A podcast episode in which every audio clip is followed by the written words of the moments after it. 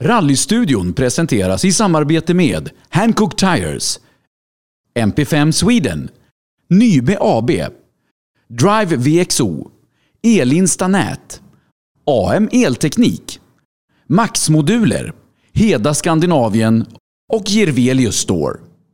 Mina damer och herrar, hjärtligt välkomna ska ni vara till veckans avsnitt av Rallystudion by Hancock live här på Rally Lives Facebook-sida. Som vanligt är det jag, Sebastian Borgart, som finns med dig den här måndagen och idag ska vi prata rally precis som vanligt. Idag så har vi ingen mindre än kartläsaren Joakim Sjöberg som är veckans gäst. Joakim som åkt med förare som Emil Bergqvist, Tom Kristensson, Fredrik Olin för att nämna några. Eh, och har ju fantastiska framgångar som junior-VM-guld med Tom, junior-EM-guld med Emil Bergqvist och en hel del annat fantastiskt som han hunnit med under sin karriär. Eh, så att, ja, jag tänker att vi håller inte på det längre utan vi tar och ringer upp Joakim Sjöberg.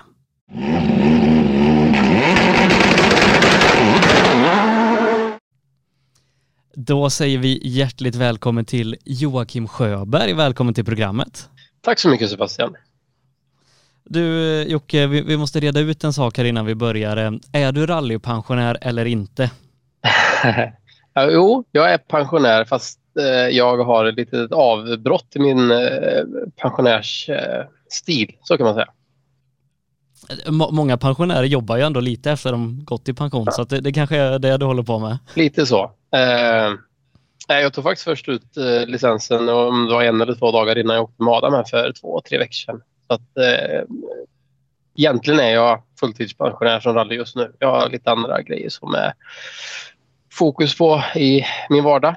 Eh, men eh, ja, det ena ger det andra och sen plötsligt så ringde Emil och ville jag skulle åka med en tävling så att då, ah, fan, det är ganska roligt. Ja, för, för, om vi börjar liksom med, med helgen så åkte ni i rikspokalen i, i den här nybyggda eh, e- EKS-Audin och ja, hur var det dels att åka den bilen och, och sen vara tillbaka med Emil? Eh, om vi börjar med att vara tillbaka med Emil så var det Alltså det, det, är så sjukt. Jag menar, vi har åkt så mycket ihop så att det är liksom, vi sätter oss i bilen och sen är det från 5, 4, 3, 2, 1 kör och så är det exakt som back in the days. Liksom. Det är ingen tvekan och vi bara kör. Eh, bilen, ja, intressant eh, koncept. Eh, den är ju fortfarande i något typ av utvecklingsstadium så att det finns vissa grejer som går att förbättra. Och det var ju därför vi körde den här tävlingen också. Eh, så att, eh, det tror jag kommer bli bra. Men en liten pokal blev det väl ändå med hem till samlingen? Eh, ja, det, det, blev det. det blev det. Vi blev, vi blev tre, så att det får vi vara nöjda med. Men allting höll och, och, och så vidare med bilen, så det var skönt. Men det var, jag måste bara en liten anekdot då. Ja. Så det var ju första gången jag och Emil åkte arrangörsnoter sedan 2013. Så det kändes ju... Jag kände mig i alla fall, kan, kan jag säga, som en kamikaze-pilot emellanåt. Eh, när man inte riktigt har den... Man har inte pejl på hur vägen går egentligen. Du, ja, du vet ju om du svänger höger och vänster men eh, noterna stämmer helt okej okay, men det blir ändå en sån sjuk skillnad mot Reka själv. Och det är åtta år sedan liksom. Nio år sedan. Ja. Men, men nu då, sen du åkte med Emil sist, så har han ju blivit ja, i princip professionell kartläsare. Märk, märker man av någonting av det på Emil? Ja, ah, nej, inte kanske att han har blivit professionell kartläsare, men man märker ju att han har blivit äldre, mognare mot vad han var förut. Han är vuxit som person helt enkelt. Det är, det är helt naturligt. Det är ju alla människor. Dåligt med sanddyner i Örebro kanske i och för sig. Ja, det var nog minimalt med sanddyner. Det var nog kanske någon, ja, nej, inga sanddyner. Eh, det var ju det senaste du gjorde i ditt pensionärsliv då, åka rikspokalen här i helgen med, Emil Bergqvist. Men, jag tänker, vi, spolar tillbaka bandet till början. Eh, hur började Jocke Sjöberg med rally? Rally, den korta versionen har ju alltid varit en del av eh, min familj. Eh, min far körde, eh, min farbror körde, min mor åkte kartläsare med, med både min far och min farbror. Eh, min morbror körde. Så jag är liksom uppvuxen med och jag har massor med minnen när jag var fem sex år. Jag var ute i skogen och kollade på, på familjen helt enkelt.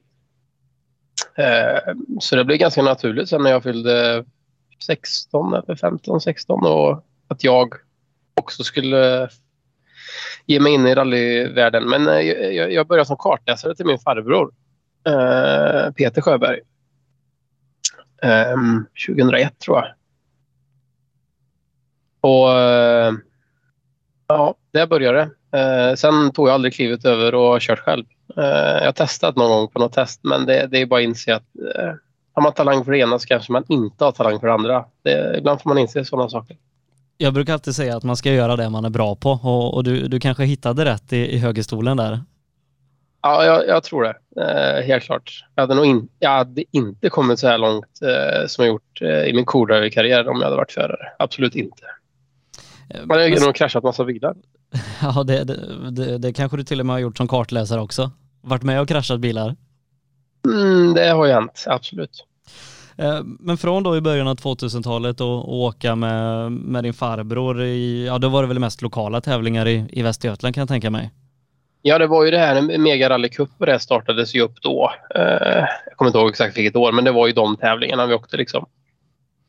Um, höjdpunkten var Kullingstrofén varje år. Det var eh, största tävlingen.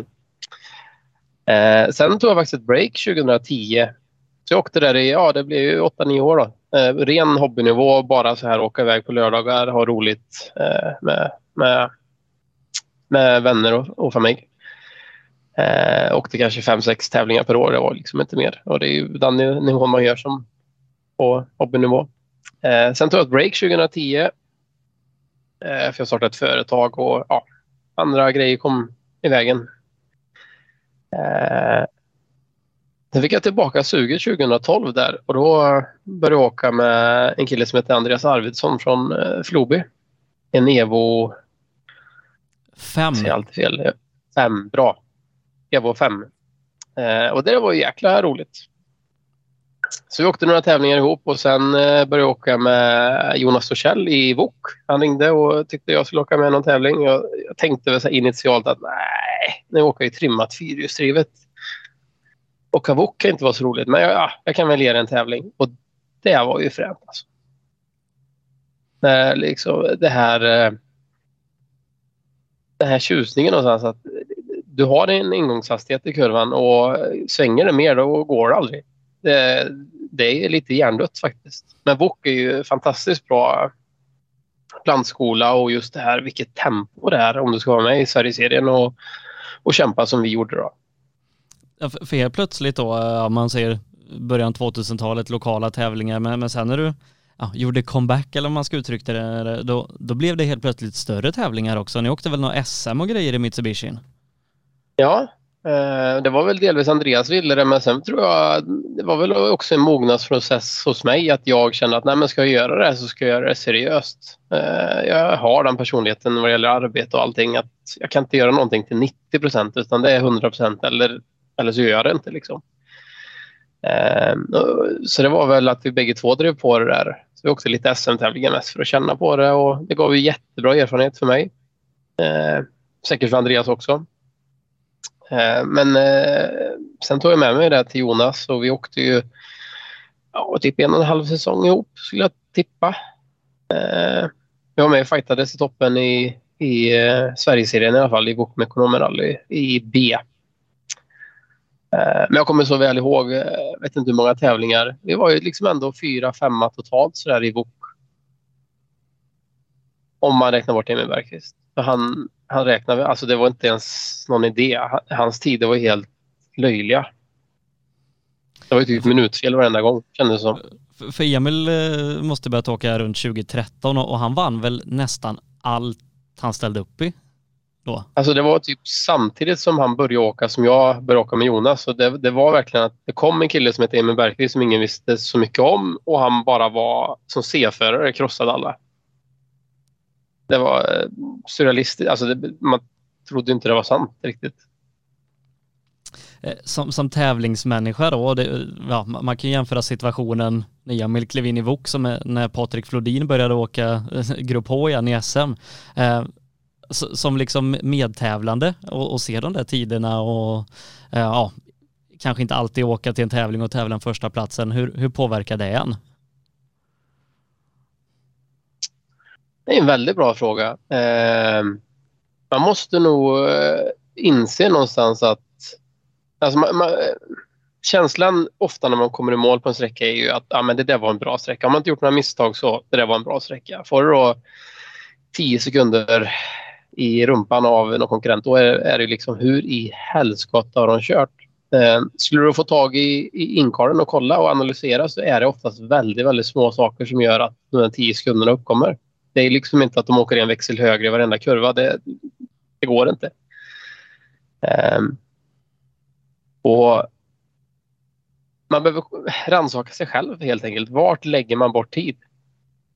Ju högre upp man kommer i någon typ av pyramid desto mer måste man hela tiden rannsaka sig själv. Vad kan vi göra för att ta bort en tiondel per, eh, per kilometer? En halv tiondel per kilometer? Ehm, men det är ju psykiskt jättejobbigt om man tycker att man gjort en bra sträcka och så att man får stryk, självklart. Men från då att i, i början då ha åkt, ja, men, som du sa, fem, sex tävlingar om året, så åker du helt plötsligt, säg 15 tävlingar om året. Ja, det, det blev eh, väldigt mycket där ett tag. Men eh, då, jag hade ett jäkla driv där liksom. Jag ville framåt. Jag visste bara inte hur jag skulle... Jag visste inte bara hur jag, jag, måste åka massa tävlingar för att bli bättre. Men jag, jag, visste inte hur man liksom klättrar i den här pyramiden om man, eh, om man hänvisar till landningen. Så att det, det, var mitt svar på det. Liksom. Det var att åka mycket tävlingar och försöka få så många kilometer som möjligt. Läsa så mycket noter som möjligt och analysera mycket in-car. Varför låter jag stressad i den kombinationen? Varför jag sen med den noten, varför jag är så tidig med den noten. Alltså hela tiden försöka bryta ner det i så små beståndsdelar som möjligt och, och bli bättre helt enkelt. För fanns det någon dröm där om att bli professionell eller komma ut och tävla i VM? Alltså det, det, är klart det fanns någon dröm, men jag har nog aldrig haft det som ambition med rally. Faktiskt. Det kan ju låta jättekonstigt. Alltså, dröm, absolut. Jag menar, jag har följt rally-VM sedan ja, jag vet inte när, liksom en McRae och alltså sen jag var tio år. Eh, det är klart att det alltid funnits en dröm, men man har ju aldrig trott att man ens skulle komma i närheten av den. Men under 2012, 2013 där så kände jag ändå att fan, jag lär mig grejer hela tiden. Jag blir bättre, notläsandet blir bättre. Jag eh, skickade ut mycket filmer till folk för att få feedback och jag ville ju inte få feedback tillbaka att nej men det där var jättebra Joakim, utan jag ville ju ha det där kan du göra bättre eller tänk på det. Jag vill ju ha den här, här eh, konstruktiva kritiken. Liksom. Men just den analytiska delen som, som du har där, eh, kanske eh, lite från, från vad du jobbar med också, måste kanske varit vad som gjorde att du, du kunde utvecklas så fort också? Jag har tänkt på det många gånger, att, för, för det är ju verkligen som du säger att det gick väldigt fort där. Att, men jag tror absolut det hänger ihop. Eh, och sen de timmarna man la ner på det. Alltså man kan ju analysera någonting och sen slänga det i soporna mer eller mindre. Men verkligen anamma det och, och jobba med de grejerna man, man tror eh, förbättrar. Liksom. Eh, men eh, absolut, jag tror, det, jag tror det är ganska viktigt. Och sen eh, är det både en positiv och negativ egenskap men att vara väldigt självkritisk hela tiden. Att liksom, nej, det går alltid att göra lite, lite, lite bättre man är aldrig färdig liksom. Men just Då kommer man lite längre. Just, just det tankesättet tror jag är unikt, ja, framförallt om man säger i, i Volvo original men även i SM. Eh, nu, nu, har vi ju så att säga ett par hemvändare som kommit från den internationella världen och kanske jobbar med så som du uttrycker men just att analysera, be om feedback och sådär, det tror jag inte så många gör i moderna rally-Sverige idag. Nej, och jag menar, nu har jag ju gått i pension här och eh, det var några i början som jag körde av sig. Eh, men sen, jag menar, under i stort sett hela året har det varit tyst. Det är ingen som har liksom, men Joakim, du som ändå åkt relativt mycket. Eh, har du några tips att ge? Alltså något PM på Facebook eller någonting. Det har varit väldigt lite och det är också jag funderar på varför är det så för? Jag gjorde ju så att när jag hamnade i det läget att jag kände att fan, jag måste ha hjälp här Eh, och det var när jag började åka med Emil och vi skulle börja åka ner i Tyskland. Då ringde jag upp Emil Axelsson. Jag måste ha hjälp. Jag, jag, jag kan inte det här. Vad, vad ska jag tänka på? Hur ska jag tänka på det? Och efter lite diskussion så kom vi fram till att han, han blev min mentor. Ring, ring liksom när, du, när du behöver hjälp, Joakim. Eh, så det mentorskapet pågick ju ända fram till vi egentligen körde i samma klass då. Det kan det ha varit 2016 i Svenska rallyt. Eh, när han och Pontus körde VRC2 och vi körde VRC2 i Citroën. Då. Men jag, jag ringde ju Emil och liksom var på honom. Snälla hjälp mig. Ja, eh, som sagt, det, det är nog inte dumt att nyttja varandras kunskaper och erfarenheter. I alla fall inte dumt att ställa frågan. Nej, det är det inte. Och, eh, men jag tror det här är lite hur vi som svenskar är. Jag tror eh, det är lite man, man jag kan märka det bara nu som på Rikspokalen. Jag, jag ser att massa folk kollar på mig. Men det är inte så många som kommer fram och pratar. Liksom. Det är väldigt få. Eh, men eh, men jag, jag, känner ju att många känner igen mig på något sätt. Eller, eh, ja, jag vet inte riktigt hur jag ska förklara det. Men åker jag ner nu, skulle jag åka ner på en tysk serviceplats nu skulle ju folk komma fram och vilja ha autograf. Alltså, det är sån mentalitetsskillnad. Det tror jag också att det, det gör det svårare för oss svenskar kanske att be om den här hjälpen i och med att vi redan från början är ganska introverta. Liksom. Men, men, bara en sån sak att ja, men, eh, när man ska ut och åka utomlands, ha ett bollplank och fråga. För jag kan tänka mig som kartläsare, det är mycket när man är utomlands med transporter och eh, liksom hur funkar det administrativa och så vidare som man kanske lägger tid på, eh, kanske inte oroa sig, men fundera mycket på innan som då tar kraft från det sportsliga sen. Och just i de lägena kan det vara jättebra att bara har ställt en fråga så att man kan mer fokusera på utövandet av sporten. Ja, absolut, absolut. Uh, alltså, alltså bara en inbjudan om vi pratar typ tyska mästerskapet eller ERC. Alltså, vi pratar 40-50 sidor. En inbjudan på en SM-tävling är eh, 5-6 sidor så kommer det ett eller två PM, tre PM kanske.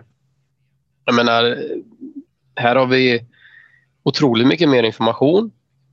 Och sen jobbar man med bulletiner, det är ju bara ett annat namn för PM. Um, ehm, men jag menar, det kan komma 20 stycken på en tävling och du måste ha koll på dem hela tiden. Liksom. Så, så man måste ju hitta ett system och jobba sig igenom det där på ett så bra sätt som möjligt. Men sen eh, om du då lägger till REK i ett land eller ett ställe där du aldrig varit förut så eh, jag brukar säga liksom en vanlig tävling på typ EM-nivå. Det, det, är liksom en veckas kontorstid som kartläsare innan.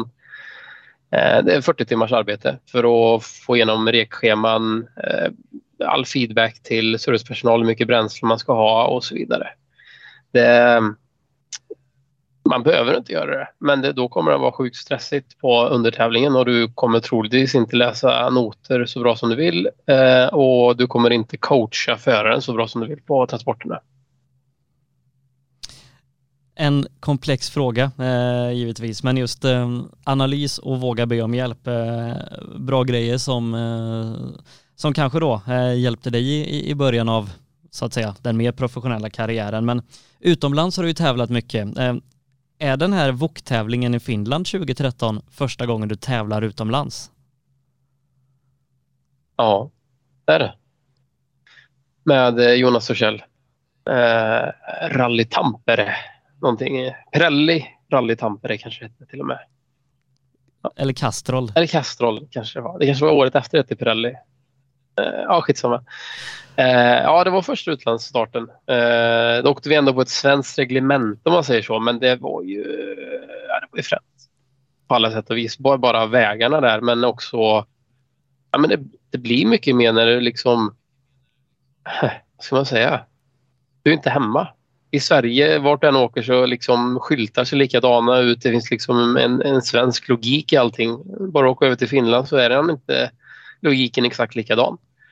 Eh, nu är ändå Sverige och Finland väldigt, väldigt likt varandra om man säger så. Men eh, ja, det, var, det var ett jäkla äventyr. Väldigt lärorikt. Men åka VOK i Finland måste ju vara häftigt också på de snabba, breda vägarna. Ja. Jag... Eh, jag kommer inte ihåg så jättemycket från sträckorna, men jag, jag kommer ihåg att det, det gick, jag upplevde att det gick väldigt, väldigt fort i alla fall. Sen är det ju... det är ju det här med att hoppa med, med wokbilarna. Det är inte, det är inte jättebehagligt alltså. Eh, Nej. Jag vet, det var nog säkert... Eller jag vet att det var många dubbel och trippelvarningar bara för lyftena. Liksom. Eh, det är lätt att hoppa sönder en sån bil. Ja, och det, det, var nog några som gjorde också om jag minns rätt. Eh, det, det gick nog hårt åt vissa, vissa wokar den tävlingen. Ja, det tror jag nog. Eh, men på tal om att åka wok fort då, åker du inte lite med Viktor Karlsson också i början av 2014? Jo, jag åkte med honom i någon tävling, några tävlingar kanske till och med. Men det här var också ett sånt skede där jag bara kände att jag eh, inte bara att jag behöver åka mycket, mycket tävling, jag måste lära mig att läsa rätt till olika chaufförer. Eh, jag vet inte riktigt hur jag ska beskriva det men det är ungefär lite som att, att lära sig köra olika bilar. När man, när man precis tagit körkort så kan man liksom kanske köra sin egen bil eh, vad gäller dragläge, koppling och så vidare utan att det hackar. Men sätter du i en helt ny bil som du inte kört innan så liksom, kanske du får motorstopp direkt eller eh, ja, det blir hackigt.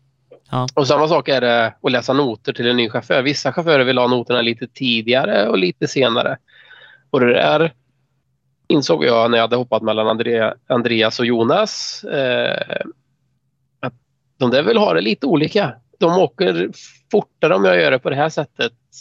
Eh, så då kände jag att ja, men, jag ringer någon mer och vill att, och jag kan eh, så, så åker jag med bara för att liksom lära mig så många ska jag säga, kopplingar som möjligt. Ja. Eh, så Viktor ringde eh, och jag åkte med i, ja, jag kommer inte ihåg vilka tävlingar jag åkte med faktiskt. Stjärnsvängen och Simrishamnsmixen. Just det. Just det. Det var nere i eh, norr, långt norrut och långt söderut. Mm. Ja. Eh, men, 2014 då eh, så började du åka med, Emil Bergqvist som då hamnat i, i Opel Adam Cup och ja, eh, du och Emil hade ju tävlat mot varandra den tidigare i VOK-klassen men hur, hur tog ni steget in i, i bilen tillsammans? Han hade ju kört... Eh, han hade ju kört om det var en eller två deltävlingar innan jag kom in där eh, i Opel Adam Cup. Eh, så att egentligen var det för mig bara att hänga, hänga på på något sätt. Han, han kunde ju bilen, han visste hur den fungerade, han förstod lite hur de tyska mästerskapstävlingarna fungerade. Men det var ju, var ju det här skedet när Emil frågade mig om jag vill åka med där nere som jag då i min tur ringde Emil Axelsson och sa att hjälp, jag måste ha hjälp. Jag kommer inte klara av det här själv. Um, men det var ju, ser man tillbaka på det nu, eller minnesbilden jag har, så man kunde ju och visste ju ingenting då. Man gjorde ju allting bara på på chans på något sätt och så gick det bra. Så, så är känslan i alla fall. Men så är det väl med allt i livet om man tänker tillbaka. Man lär sig. Eh, men måste ändå varit ett stort steg för dig att ta från att ha åkt ja, men, Sverigeserien Volvo original med, med ja, några olika förare och sen så hoppa in i en märkeskupp i ett annat land med med Emil Bergqvist som, som det då pratades väldigt mycket om, inte bara i Sverige. Ja, och sen var det ju faktiskt två parametrar till eh, som jag inte kunde skatta. Det ena var asfalt som jag aldrig hade åkt riktigt. Alltså man hade åkt några RS-tävlingar sådär när man åker sladda lite men det eh, inte samma sak. Eh, och sen att tävlingarna är 20-25 mil långa. Alltså och, eh, asfalten lär man sig ju, det är en tajmingsfråga. Liksom. Eh, och man, man lär sig ganska snabbt hur bilen beter sig och vart man måste läsa på och sånt. Men det tog ju ganska många tävlingar in, innan man insåg hur vältränad man måste vara som kartläsare för att verkligen göra ett bra jobb under, eh, låt oss säga 20 mil SS. Eh, även fast det är Finland eh, som är jättesnabbt så är det ju ändå väldigt många minuter du ska eh, prestera på 100 procent. Och eh, ja, det var jag inte beredd på i början. Det var, det var utmanande. Men samarbetet i bilen funkade väl ganska bra från början? Ja, det fungerade faktiskt jättebra. Från första tävlingen. Eh, jag vet inte, vi har alltid haft någon, någon connection jag och Emil. Eh, Eh, vi, vi är troligtvis inte alls lika som personer men vi, vi går väldigt bra ihop.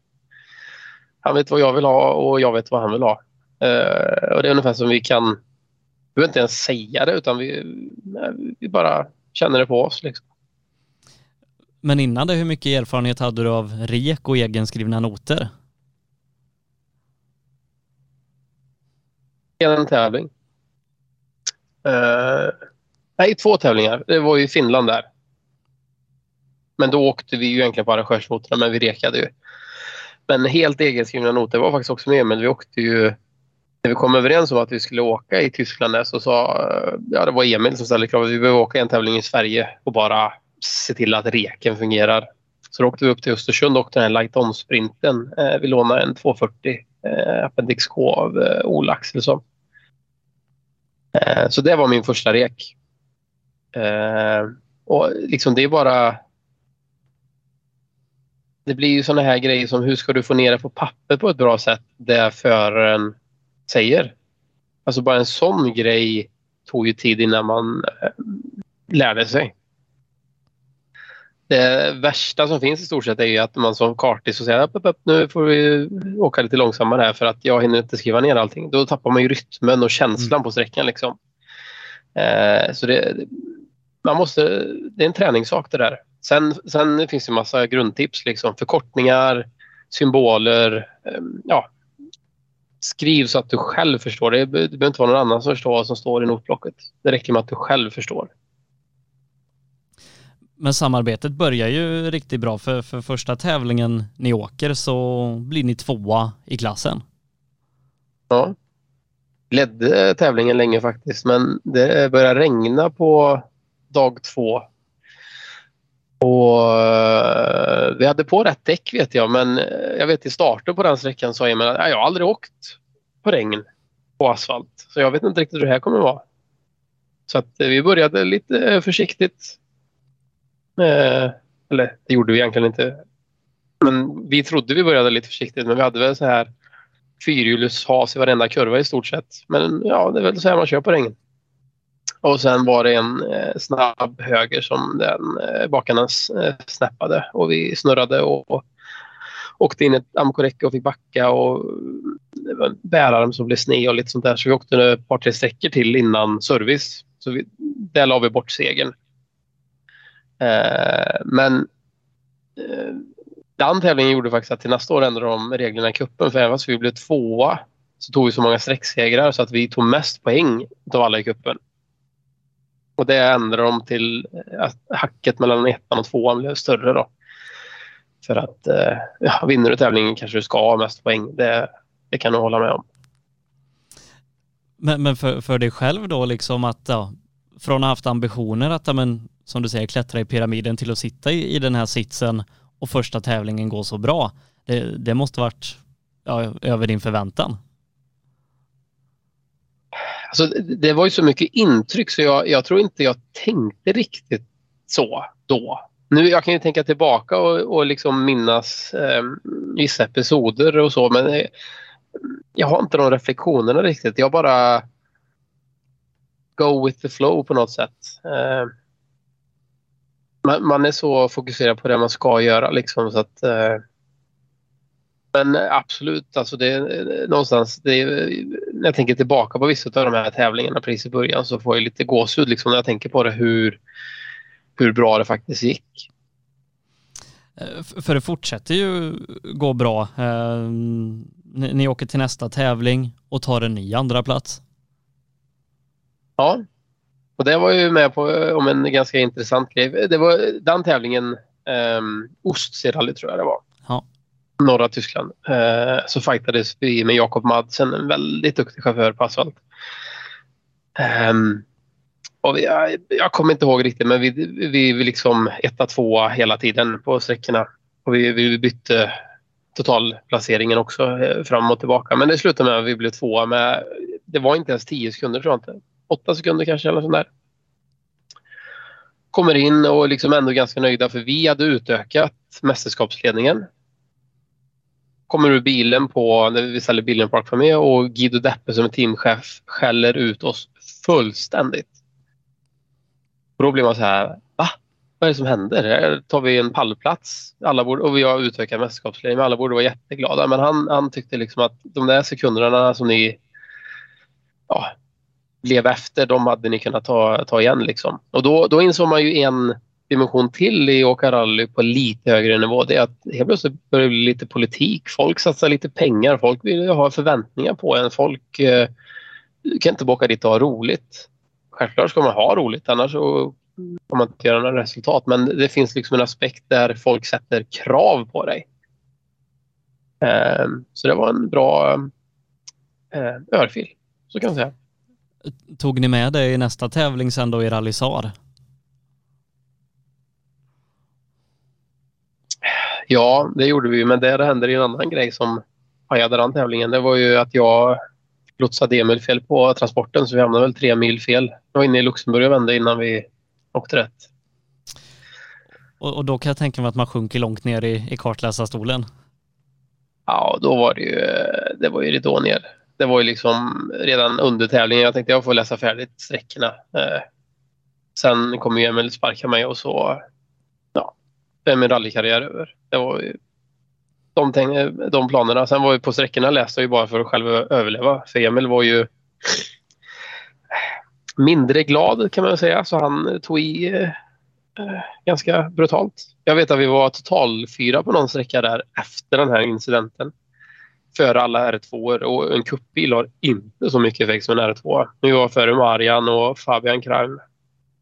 Eh, fyra totalt på en sträcka. Det, vi kanske var topp 15 på de flesta sträckorna men för många fyrhjulsdrivna bilar också.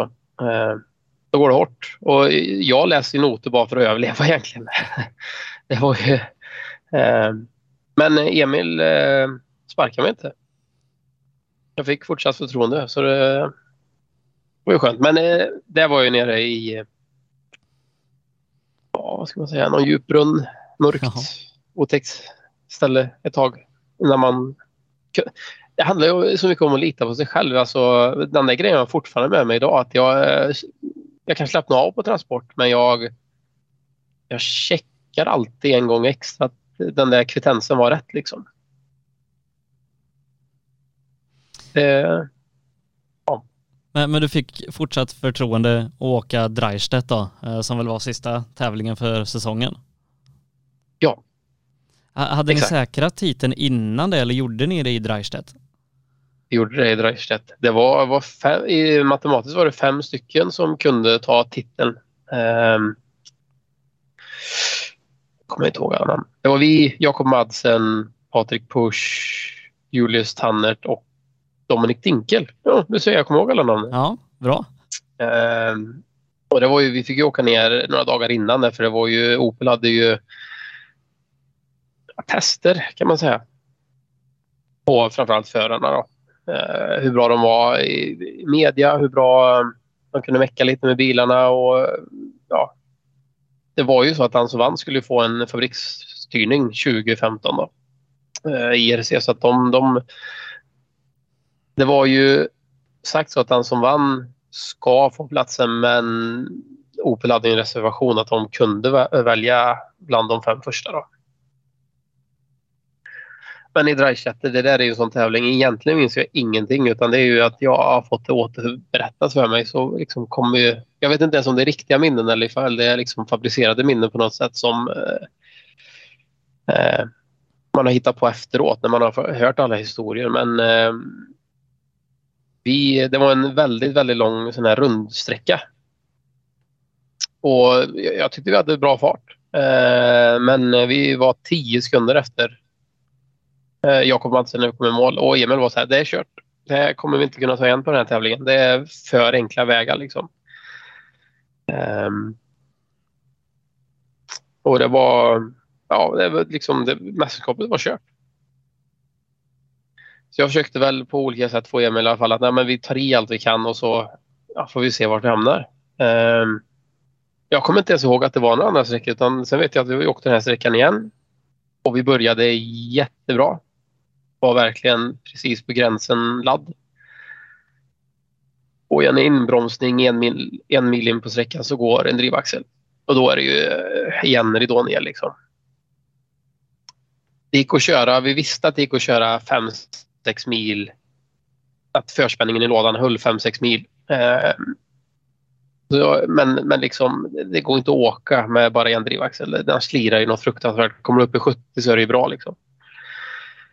Eh, men eh, det var en rundbana som sagt var, så vi, vi skulle åka två, tre varv på den där. Eh, och Jakob startade framför oss. Så fem kilometer efter det så kom vi in i en skogsdunge som faktiskt var, det var grusparti. Och där låg Jakob i diket och rullat. Så helt plötsligt från att nej, det är kört till vänta lite nu. Nu är ju Jakob borta här. Nu vinner vi ju om vi bara tar bilen i mål. Då blir det ja, spänning på det hela igen. Och då blir det, man börjar lyssna på varenda ljud liksom. Och låter det värre i lådan nu? Eller, ja, bara transporten var ju jätteobehaglig. Så resultatmässigt var den nog värdelös den tävlingen. Jag har ingen aning. Eh, men vi vann kuppen. Ja, och, och, det var ju någonstans det viktiga i det hela. Dels då bli, bli mästare i, i den här kuppen men eh, det som kom sen var ju ja, en, en fabriksstyrning för året efter i EM. Ja, det var helt orealistiskt. Men eh, finalen där i Dreistedt eh, mm, så är ju eh, avslutningen på, det heter Hasslingerhof, ett stort, jag vet inte vad man säger, det är inget slott men det är ett väldigt stort ställe helt enkelt. Och eh, det var en hel hall full med folk liksom. Eh, delvis journalister men, men framförallt eh, team och eh, familjer och så vidare. Det var väl kanske två timmar in i, in i ceremonin då, så körde de in den här tvåan i hallen där. Och så eh, gick Jörg Schrott upp på scenen och sa att de eh, har valt förare och eh, att det är Emil Bergqvist. Det var, det var mäktigt, väldigt mäktigt. Men återigen, både för dig och Emil, ett, ett färskt samarbete. Ni hade åkt några tävlingar ihop, vinner kuppen och helt plötsligt så, så är ni fabriksförare för ett anrikt märke som Opel och ska köra Europamästerskapet. Det, det gick ju galet fort för er där. Ja. Ja, det gjorde det. det. Fördelen är att man hinner inte tänka efter så mycket. Det är bara liksom hoppa på tåget och följa med. Liksom. Men, men i efterhand så kanske man hade gjort lite annorlunda val. Just det valet att skriva på det kontraktet, det, hade, det var nog helt rätt. Men även 2015 sen började ju... Alltså, våran deal med Opel var ju liksom att är ni topp fem i ERC Junior i slutet av året så kommer ni få en förlängning på ett år till. Och så fanns det med liksom i det finstilta, typ så här, skulle ni vinna så får ni år två helt gratis. Eh, och sen åkte vi till, var det Lepaja tror jag första tävlingen var. Efter att ni hade blivit svenska mästare i sprint, ska vi tillägga. Ja, just det. På Örebro travbana. Japp, japp, just det. Det var helgen innan det ja. Ja. Det kommer jag inte ihåg så mycket ifrån tyvärr. Jag, jag tror ju jag vet att det var ett, gick där och... Ja, det var ett slag i målkurvan vet jag. Det är typ det enda jag kommer ihåg. Att, ja. Det gick inte att köra runt det där. Vi trodde det, men det gick inte. Men eh, ja, som sagt, vi ska inte hänga för mycket på det, men eh, att bara vinna ett SM-guld är ju stort för de flesta. Men, eh, med men, men vad tanke på vad, vad ni var uppe i då, att köra första tävlingen som fabriksförare eh, för, för Opel så, så kan jag tänka mig att SM-guldet hamnar lite i periferin i, i sammanhanget. Ja, det här var ju en trestegsraket. Så vi hade ju SM-tävlingen första helgen. helgen.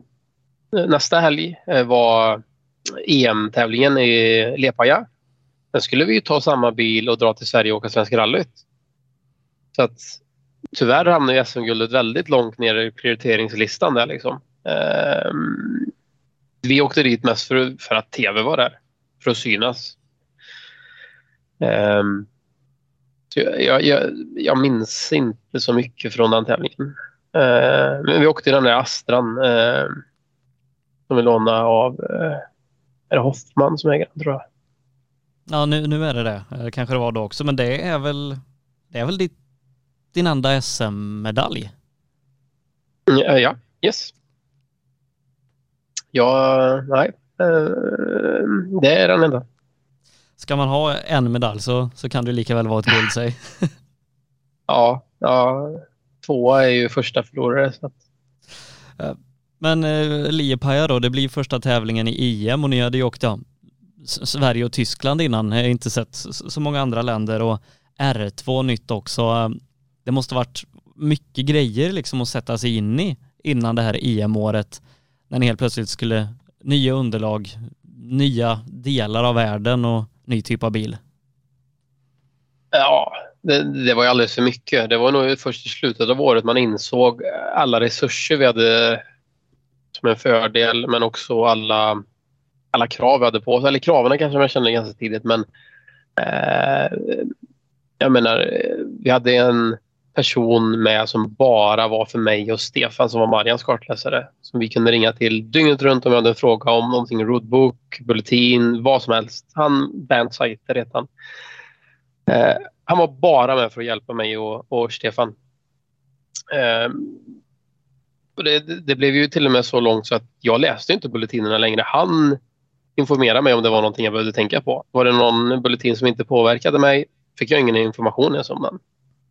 Men det var ju så många mekaniker. Jag menar, vi hade fyra mekaniker på bilen plus en chefsmekaniker. Vi hade två kockar, vi hade chefsingenjör, vi hade en dataingenjör. Det var, det, det var så mycket folk runt bilen så att eh, det var helt surrealistiskt i början. Man, man kunde inte förstå att gör de det här för oss? Det är galet. Så det gäller att lära sig att dra nytta av det på något sätt. Eh, det var svårt i början. Liksom att okej, okay, men de vet vad de gör. Vi, vi, nu har vi 30 minuter, nu måste vi faktiskt gå och käka. Det är liksom våran prio. Uh, ja, men det tog några tävlingar innan allt det där satt. Men just också komma in i en ny typ av bil då som R2 var. Hade ni mycket förberedelse och test inför Liepaja? Eh, en dag eh, hade vi. Och eh, helt ärligt då så hade inte Opel tagit fram någon gruskit Eh, eller grussättning för bilen så vi fick ju åka på det Marian hade tagit fram. Eh, men ja, jag ska inte ta ner hans eh, kunskaper. Han är en jätteduktig chaufför men just att ställa in en bil på grus kanske inte är hans starkaste egenskap. Jag har aldrig blivit, så, jag har aldrig blivit åksjuk i en tävlingsbil förutom den gången jag åkte testet på handsättning. Det var som att åka i en båt. Det var fruktansvärt och jag vet Emil sa att Nej, men så här kan vi, det här går inte det här kan vi inte åka. Så ehm, um, Dietmar Meterich som var vår ingenjör, han sa nej jag vet att vi inte kan ha det så här utan så här ska sättningen vara. Och så fick vi en eh, sättning att utgå ifrån som han trodde på. Sen gjorde vi lite fin tweak eh, och den körde vi på sen. Eh, men Dietmar då ska vi bara tilläggas, han har ju varit med och tagit fram Skoda Fabia 2000 S2000. Eh, jobbat mycket med Raimond Baumschlager. Han, är, han var även med och tog fram Opel Adam R2. Han är väldigt duktig ingenjör. Han visste ju liksom vart, var ska vi börja någonstans. Han Jag kan var, tänka mig att när ni gick in i Liepaj att ja, resultatet kanske ni inte hade liksom funderat så mycket på. Det, det var nog var det mycket fokus på att bara ta sig igenom och lära? Alltså det, det var... Ehm, det, kravet på oss var bara att ta sig igenom tävlingen. Det fanns inga som helst eh, prestationskrav i Liapaja utan det var bara skrota inte bilen. Eh, ta er igenom. Men eh, redan på... Nej, shakedown kanske inte varit så bra. Det kommer jag inte ihåg. Men redan på första sträckan var vi snabbast snabbast på sträckan efter det. Tror vi var snabbast på tredje sträckan också. Och helt plötsligt så... Och så tror jag Marian kraschar där på kvällen. Han eh, kraschar i mörkret i alla fall, det vet jag. Och då blev det också ett helt... Delvis att vi då ledde tävlingen när vi kom in på första servicen. Men att Marian hade kraschat gjorde liksom att det blev sånt... Delvis att hela teamet fokuserade bara på oss. Men sen blev det liksom krav att nej men vänta lite nu, nu leder en Opel här. Det här får ni inte sumpa bort men ni får absolut inte krascha. Det blev... Så det var ju liksom... Ja, det, det, där är ju svårt att liksom ta emot information på servicen från en teamchef och sen på något sätt det där får man ju stänga av. Man kan inte åka och tänka på det där när du åker på sträckorna. Då kommer man ju krascha. Men ni lyckades vinna er första EM-tävling för ett fabriksteam. Ja. ja, det var helt galet. Ja, jag vet inte riktigt hur jag ska förklara det bättre. Det var helt galet. Och då kan jag tänka mig att man hos Opel blev ganska glada. ja, de var ju eh, jätteglada och de började ta fram statistik. Och det var ju sista, eller första EM-segern sen eh, Sepp Heider 86. Och det var ju liksom, eh, de gjorde en jättegrej av det här i Tyskland. Eh, alltså typ motsvarande Dagens Industri gjorde de ju en hel sida liksom med att Opel har vunnit EM. Eh, en, en EM-tävling så att eh, det, ja, det var det gick från liksom att vi bara skulle ta oss runt tävlingarna till att wow, fan, ni kan ju det här lite. Fast någonstans när jag tänker tillbaka på det så kunde i alla fall jag kunde i stort sett ingenting på den tiden. Det var verkligen man bara körde. Ja, man gjorde det bästa man kunde, men man hade ju ingen erfarenhet liksom. Och sen då Svenska rallyt på det, köra på hemmaplan. Det, ja, många eh, då som, som började få upp ögonen för er och liksom visa upp sig för inhemska sponsorer och grejer och efter att ha vunnit då två veckor i rad då, då måste man ändå känt lite press inför Svenska rallyt och, och leverera på hemmaplan. Både och.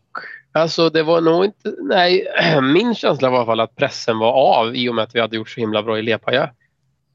Eh, men det var ju klart liksom att vi märkte av att det var lite mer uppståndelse än vad det brukar vara när vi väl kom till tävlingen. Men rek och allting så, det flöt på väldigt bra.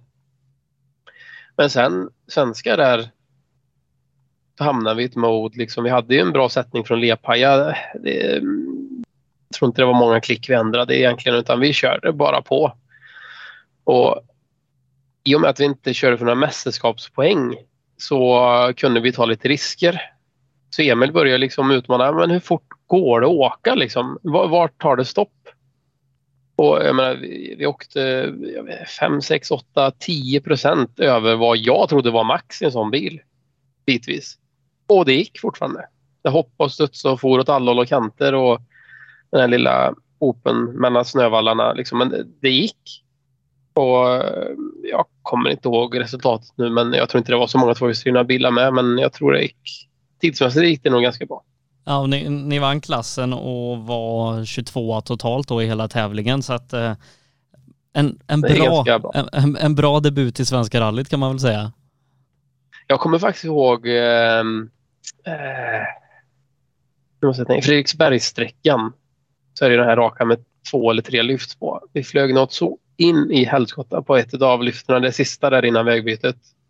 Och nosdivade. Jag tänkte nu Delvis tror jag vi skulle hoppas under våra kroppar men bilen tänkte att det här kommer, det kommer rulla framlänges. Men eh, det gick. Det är bara så här eh, något som kom upp nu. Eh, men, men, vidare då eh, så, så, fortsätter det gå jättebra i, i EM. Eh, ni vinner Circuit of Island fyra eh, på Azorerna och ja, när, när, när började ni inse att det kunde gå vägen i EM ert första år? Det var nog faktiskt redan efter Circuit of Island. Eh, jag tror det var väldigt många som blev förvånade över att vi hade den farten på asfalt. Jag vet det var flera journalister som var framme och sa att ja, ja, Lepaja, men ni är ju från Sverige liksom. Det är klart ni ska åka snabbt på, på grus och is och snö. Men här på Circle of Island, liksom. Det här, eh, jag trodde vi inte att ni skulle vara med ens och fightas topp fem. Och vi var med och fightades och vann tävlingen till slut. Och sen får man sådana här små... Hur ska jag säga det? Små vink... Alltså, det. Mm, alltså jag förklarar istället. I, eh, prisutdelningen var i Titanic Towers som är vid, där de byggde Titanic där, eh, i, i Belfast. Och så går vi in i hissen så står Jimmy McRae där. Och så, ja, jag får gratulera liksom till att ni har vunnit och ja, det är jätteroligt. Och man bara wow, att höra det från en sån person först och främst. Men så frågar han så här, hur många gånger har ni åkt här? Är det första gången? Äh, grabbar, sluta driva med mig. Man, ring, man vinner inte Circle of Ireland första gången. Man måste åka här minst fem gånger för att, för att lära sig vägarna. För det är så svårt. Fast det är första gången. Äh, ni, sluta driva med mig liksom. Sen gick han ur hissen. Så det var liksom hans respons. Jimmy McRays respons var liksom att vi ljög för honom. Och då insåg man någonstans att ja, det, kanske är, det kanske är större än vad vi trodde där att vinna Circle of Ireland. Eh, fjärdeplatsen på Azorerna som sagt, men, men sen kommer det väl en nolla i Ypresrallyt i Belgien? Japp. Vi ledde tävlingen när, eh, det kan vi säga nu, nu jag är pensionär och jag har inga kontakter, eller kontakter har jag fortfarande kvar, men jag har inga åtaganden kvar till Opel, men eh, motorn gick, en vevaxel. Eh, jag hade precis tagit ledningen. Det, var, det där var faktiskt ett sjukt rally. Ypres, alltså vi tog in något så in i helskotta. Det var liksom efter tio sträckor tror jag vi var tre eller fyra förare inom tio sekunder. Det var helt galet. Alla tog i som idioter. Och så lyckades vi ta så vi gick upp i 5, 8, 10 sekunders ledning. Och på sträckan efter så rasade motorn. Um, det var surt. För vi hade nog, jag inte minns helt fel, så tror jag faktiskt om vi hade vunnit den tävlingen så hade vi varit mer eller mindre klara mästare faktiskt. Tog ni det sen i Estonia? Yes. Japp. Japp, det gjorde vi. Så det var vi klara eh, mästare. Och det var ju också en frän tävling. Eh, det, är, men, det är mycket av det, det som är VM-tävlingen nu fast eh. Men då åkte man ju, det blev ju nästan i och med att vi hade haft ett motorhaveri då, även fast vi inte fick säga det eller en Opel-motor går ju aldrig sönder va, som det var någon som sa till oss.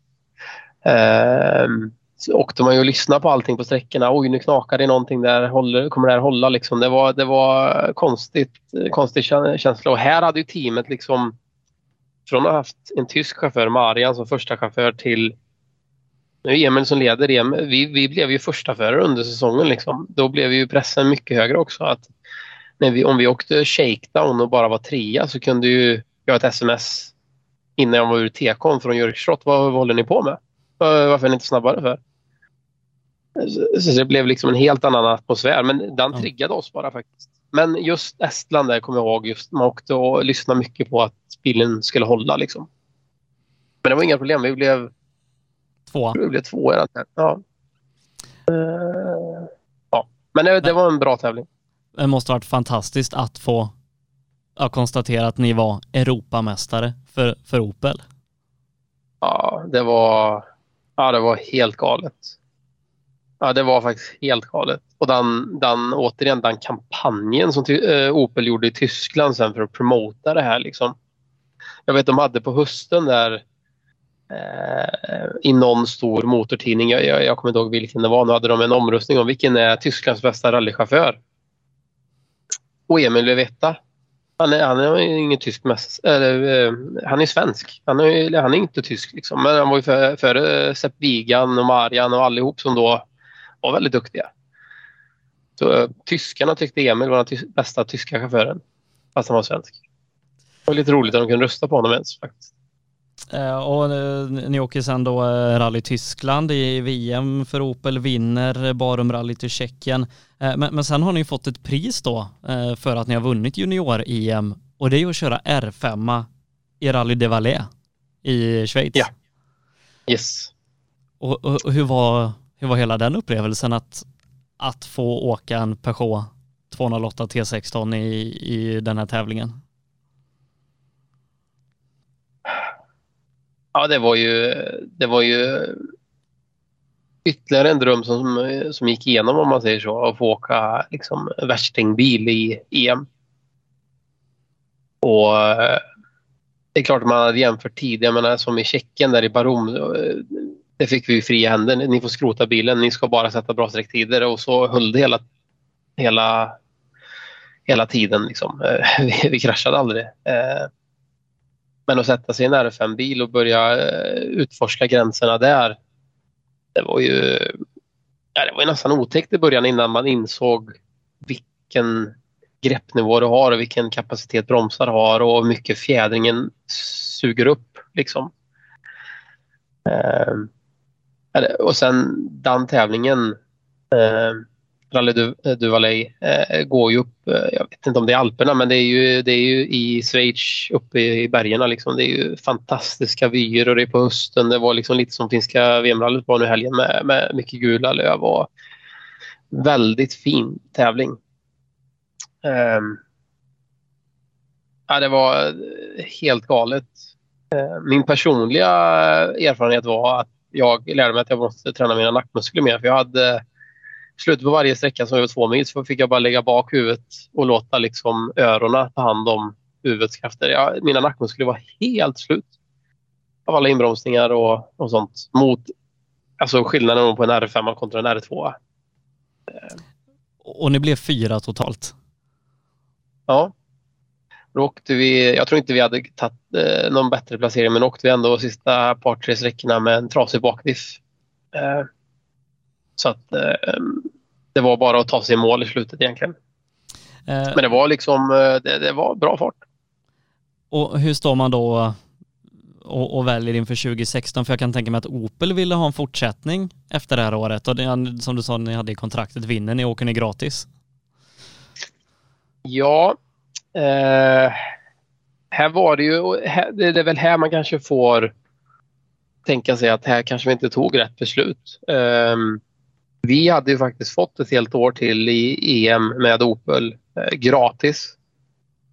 Ingen insats från våran del utan allting skulle de stå för. Med flyg, hotell, allt rubbet liksom. Men eh, i och med att vi fick åka den här R5 och Emil kände att wow, liksom, här finns det så mycket jag kan lära mig så då togs det beslutet att vi, vi ska inte stanna kvar hos Opel, vi ska gå vidare till R5 för det är där vi kommer lära oss mycket mer. Eh, nu i efterhand så hade det varit jättebra att kört ett år till R2.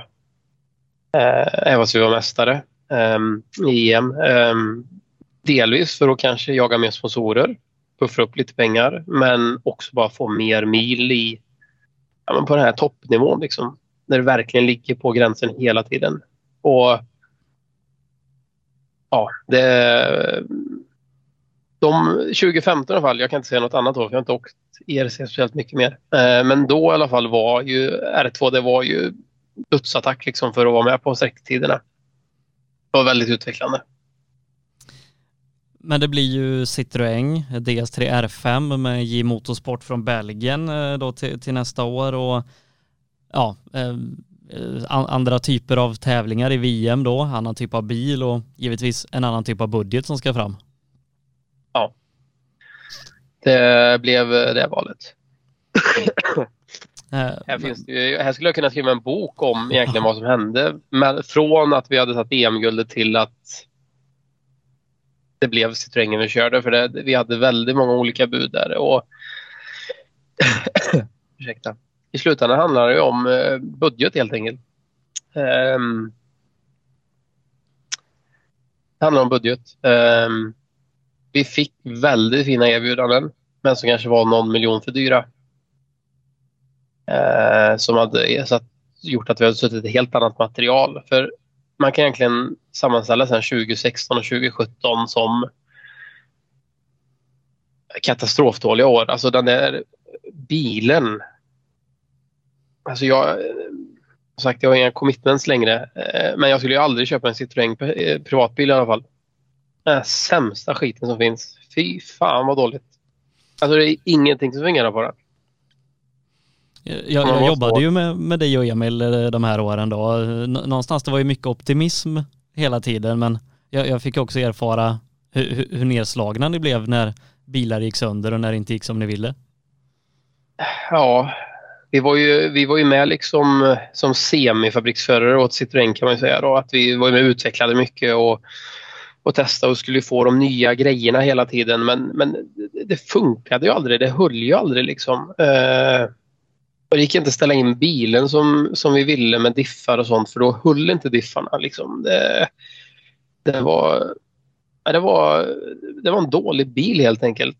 Eh, ändå, liksom, när, man, när jag tänker tillbaka på det nu så vet jag att vi fick väldigt mycket positiv kritik på jag vet första året svenskar Lappi var framme och sa att ja, ni är de enda förutom Karl Kroda som kan åka fort med den här bilen på loose surface som svenskar då är. Eh, så vi fick ju ändå, och det var ju en hel del teamchefer som var framme och pratade och tyckte att vi gjorde kontra bilens eh, konkurrenskraft mot Skoda och Ford och så vidare gjorde väldigt bra tider medan vi själva kanske var lite väl hårda på oss ibland. Men, men vi fick ju aldrig ihop några tävlingar. Alltså vi hade ju problem, tekniska problem varenda tävling. Eh, och det är mentalt sjukt jobbigt. Alltså det slutar ju med att från att man startar en sträcka som man vill då, alltså man peppar och nu ska vi vara snabbast och mentalt bygger upp en sträcka till att man satt där och vänder. Undrar om vi kommer en mil in eller en och en halv innan vi kommer få en varning på, på, på dashen liksom. Vilket kommer komma först. Och jag menar bara den inställningen gör ju att det kommer inte bli en bra sträcka. Nej. Eh, nej, att, svenska mm. blev ni ju sjua i, i, i klassen där men ja, bryter Portugal, eh, bryter Polen. Eh, ni, kom, ni startar nog om och kommer i mål till slut i Finland eh, och, och sen avslutar året i, i ett dike i Rally de Condros. Just det. Och ett stup till och med. Ja. Man ska... Ja, det, ja, det var ingen bra år. Men, men det blev ju en fortsättning med, med Citroën till, till nästa år och ja, visst var det, det fanns lite incitament från Citroën att, att ni skulle fortsätta? Ja, alltså någonstans så eh, visste de ju själva om att bilen var så mycket sämre. Och nu pratar vi inte någon tiondel per, per sekund utan vi kanske pratar närmare en sekund per kilometer mot, mot framförallt Skoda då, som hade kommit med Fabian. Och eh, de var ju ändå väldigt nöjda med Emils insats. Så att, eh, vi fick ju till en ekonomiskt ännu bättre deal till 2017. Samtidigt hade vi hade hamnat i en negativ spiral. Vi hade inga resultat riktigt att visa från 2016 så det var ju svårt att ragga upp några mer storsponsorer. Vad ska vi sälja liksom? Eh, ja men folk tycker att vi kör bra men vi, vi, vi hade, hade inte det på papper liksom. Eh, den här negativa spiralen. Eh, jag, jag har inget svar på hur vi skulle tagit oss ur den men, men eh, det blir inte bättre av att åka ett år till i samma bil. Liksom. Nej, eh, Monte Carlo eh, gick ju okej. Okay. Det är ett speciellt rally. Det fightades som femteplatsen, svenska rallyt. Eh, det, det, det, vet jag. Eh, det sa ni ju i pressreleasen innan som vi skrev att där ville ni ju fighta som pallen, men det, det var ju tungt direkt från start. Ja, Ja, eh, och jag kan bara säga Monte Carlo då är ju en fantastisk tävling. Det är eh, en av de absolut coolaste tävlingarna man kan åka. Men där rasar ju växellådan. Inte på SS1, för på SS1 var det ju en, tyvärr en dödsolycka där med Paddon. Och, så den åkte vi aldrig utan vår första SS var SS2 då. När vi släppte ehm, handbromsen och alltså med launchen i starten så rasade växellådan. Så att där har vi nivån på Citroën-grejer. Liksom en helt ny växellåda går sönder i första riktiga starten. Så att vi eh, tog oss igenom sträckan och lyckades precis komma till serviceplatsen. Sen den slutade driva inne på serviceområdet. Eh, så det var ju på, på året. Sen eh, Montauk, ja men det var väl nog på vissa sträckor helt okej okay med faktiskt. Eh, svenska var ju, ja, det var ingen bra tävling. Vi fick inte till setupen och det, ja, det var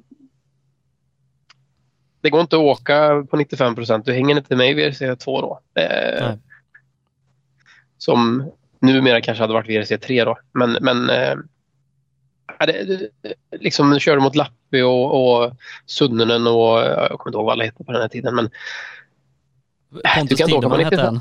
Ja, Pontus. Eh, exakt. Eh, alltså, du, det går inte att åka på 95 procent. Du, du, liksom, du, du, får en sekund per kilometer direkt och det, det kör du aldrig ikapp. Det går inte. Nej, eh, som sagt ett, ett tufft år och ja, du, du, tar ett litet steg tillbaka också i, i, slutet av året och ja, tävlar inte på den nivån eh, utan lite mer lokalt och nationellt.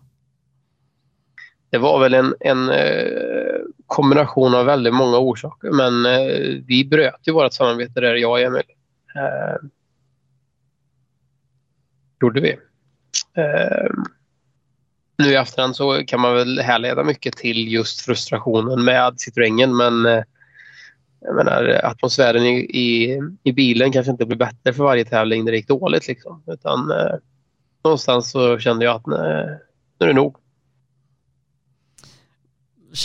Eh, var det nog med rally på den nivån kände du eller var det nog med, med rally nästan överlag för din del då?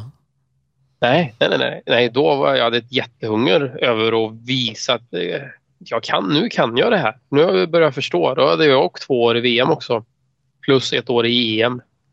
Så nu där, ja vi pratar 2017, då hade jag ett jättedriv av att hur ska jag ta mig tillbaka till toppen igen? Och ja, du, du hittar ju flera vägar till 2018 en kanske, om man ska säga lite mer mentorsroll, med Adam Westlund som då, vad kan han varit, 16-17 år? 16. Eh, och, och börja åka lite internationellt med honom. Ja, och jag insåg någonstans här att okej, okay, det kanske inte, jag kanske inte kommer hitta någon sån som Emil. Eh, det, är liksom, det är bara vi som åker ihop. Och, utan jag kanske får, som jag gjorde lite innan när jag sa att jag ville testa flera olika kopplingar. Så där, att eh, jag får nog göra liksom Eh, Eh, lite både och. Och det med Adam var ju väldigt intressant för Adam hade ju aldrig åkt tävlingsbil eh, på, i rally. Han hade åkt väldigt mycket folkrace. Eh, men där blev jag ju ombedd om att bygga upp ett notsystem. Men grejen var ju att jag hade ju aldrig satt några noter. Det är ju Emil som alltid gjort det. Så det här kom ju min analysdel eh, in igen. Så jag, jag var, var iväg och köpte ett måttband Eh, åkte ut till en sträcka jag känner till väldigt väl och började mäta upp alla kurvor. Eh, vinklar högt och lågt och la in allting i ett CAD-program och eh, matematiskt började räkna ut vad, vad är en 5 minus, vad är en 4 plus, vad är en 4 och så vidare. Så jag byggde upp ett notsystem eh, med graderingar men också man är väldigt noga med att ange hur, hur långa är kurvorna. Liksom. Så vi, vi, vi körde med någonting som var kort, halv och sen normalt. Då. Eh, jag kan säga att det är väldigt... Säkert 70 procent är korta och, eller halvkorta om man säger så. Då. Eh, och du kan åka lite fortare i dem och det underlättar lite med tajmingen. Så det är egentligen det mitt motorsystem eller mitt och mitt, men ja, bygger på. Men eh, största kruxet var ju faktiskt, och det fick jag faktiskt ringa till eh, till en vän som jobbar på högskolan i Skövde för att räkna ut. För jag hade ju då vinklar och sånt i kadden som är datamjukvara. Men jag visste inte vart, vart ska jag sätta tejpen på ratten för att få det här då? Alltså vad, vad, vad motsvarar det? Så att han, han hjälpte mig matematiskt att räkna ut med radianer och ja, det var faktiskt över min nivå på matematik.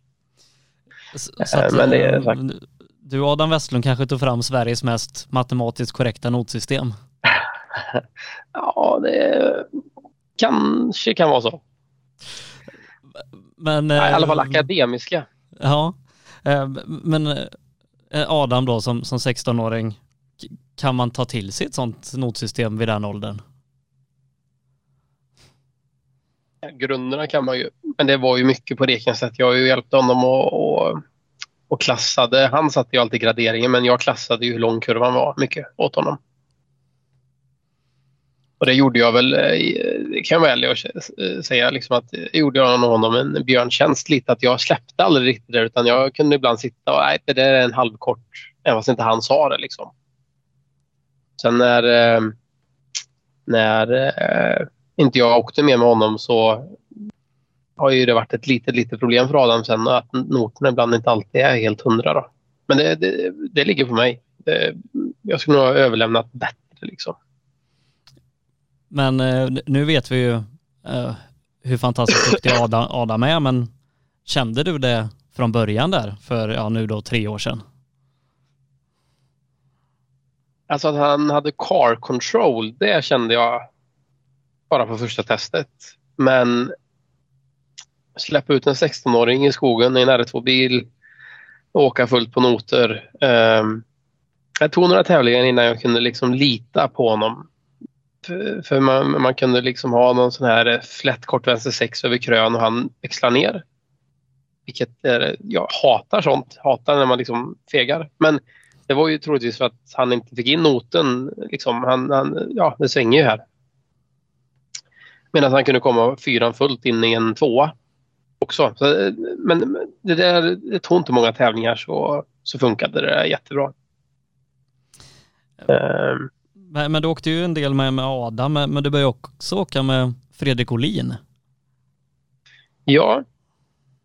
Fredrik ringde mig. Det, det var egentligen så här på, på hösten där 2017 så var det ju muntligen så att jag skulle åka med Steve Röjkland. Eh, och vi åkte några tävlingar ihop.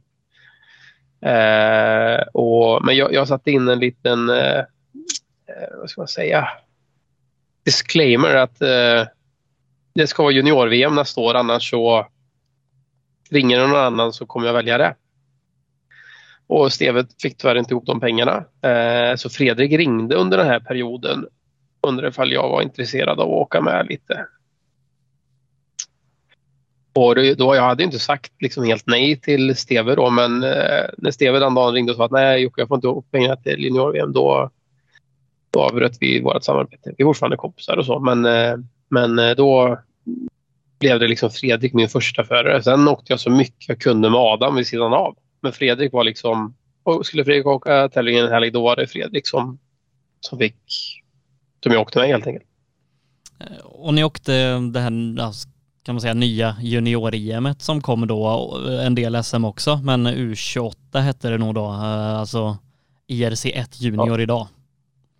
Ja, precis. Det här med att byta namn på klasser ja. och sånt, men ja, exakt, exakt. Eh, men det, eh, om man då kollar, tänker från ett kartläsarperspektiv så uh, hamnar jag hos en chaufför som visste exakt vad han ville ha noterna. Joakim, du ska bara leverera dem på rätt sätt till mig. Det var en helt annan förutsättning. Med Emil så byggde vi ju någonting ihop. Med Adam så lärde jag upp. Och med Fredrik så skulle jag bara leverera det han krävde. Det var klart att vi hade diskussioner om vissa noter och jag hade, hade liksom ett visst mandat att säga till Eh, men han var ju väldigt tydlig med hur han ville ha noterna. Så eh, det var också väldigt, väldigt nyttigt och fantastiskt roligt att sätta sig i ett eh, samarbete.